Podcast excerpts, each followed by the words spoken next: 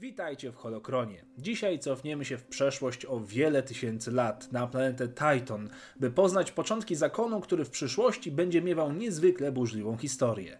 Poznajcie zakon Jedi. Co do poprawnej wymowy tej nazwy, odsyłam Was do podcastu z 2012 roku z autorami komiksu bazującego na tej tematyce, aczkolwiek nigdzie nie ma podanej konkretnej poprawnej wymowy, także czytajcie jak uważacie za słuszne. Zaczynajmy. 36 452 lata przed sławetną bitwą o Jawin, osiem gigantycznych statków w kształcie piramid zostało rozsianych w różnych zakątkach galaktyki. Statki zwane Tojor wzywały mieszkańców planety, nad którą się znalazły i były to m.in. Ando Prime, Kashyyyk, Manan, Rylow czy Datomira. Korzystając z mocy, statki przekonały wszystkie wrażliwe na moc istoty, by wsiadły na pokład i zostały zabrane w tajemniczą podróż. Statki zbierały z kolejnych planet nowe pokolenia wrażliwych na moc istot, by w końcu wszystkie osiem udało się do głębokiego jądra. Wszystkie osiadły na Tajtonie. Na powierzchni globu czekał na nich jeszcze jeden Tojor, o wiele większy i potężniejszy. Przybycie statków wywołało ogromne burze mocy, które przeszły po powierzchni całej planety. Statki następnie rozproszyły się po całym globie i osiadły z pasażerami, by dać początek nowej historii. Pielgrzymi, którzy od dziś mieli nowy dom, odkryli, że cała planeta jest niezwykle wrażliwa na moc. Ich zadanie było oczywiste: studiowanie i zagłębianie wiedzy o mocy oraz nauka jej kontrolowania. Jednakże piękną planety miało także swoją mroczną, bardziej niebezpieczną stronę.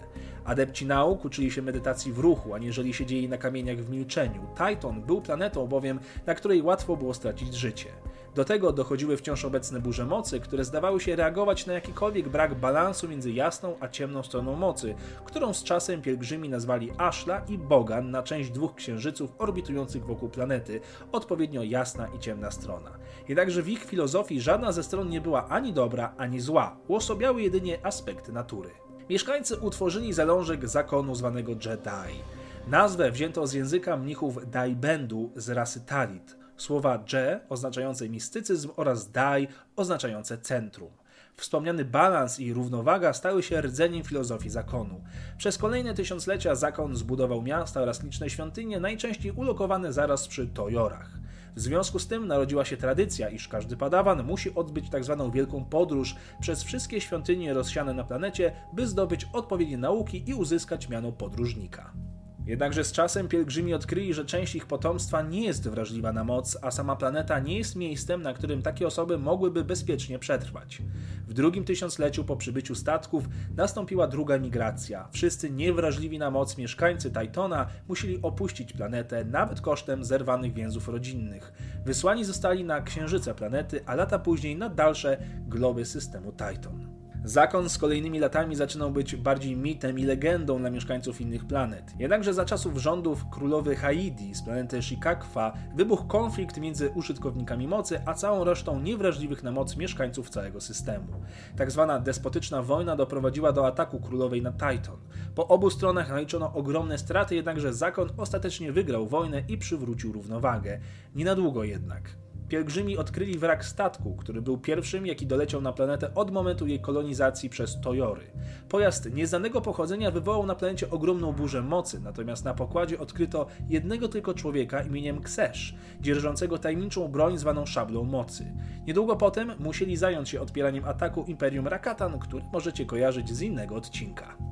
W kolejnych dekadach zakon zaczął się dzielić na dwie oczywiste grupy: wyznawców Ashley, którzy uważali, że dobro powinno być jedyną nauką, oraz wyznawców Bogan, którzy uważali, że tylko ciemność i mrok da prawdziwą siłę rozpoczęły się. Tak wojny mocy, które doprowadziły do ostatecznego podziału zakonu Jedi i kompletnego zniszczenia planety w nadchodzących latach.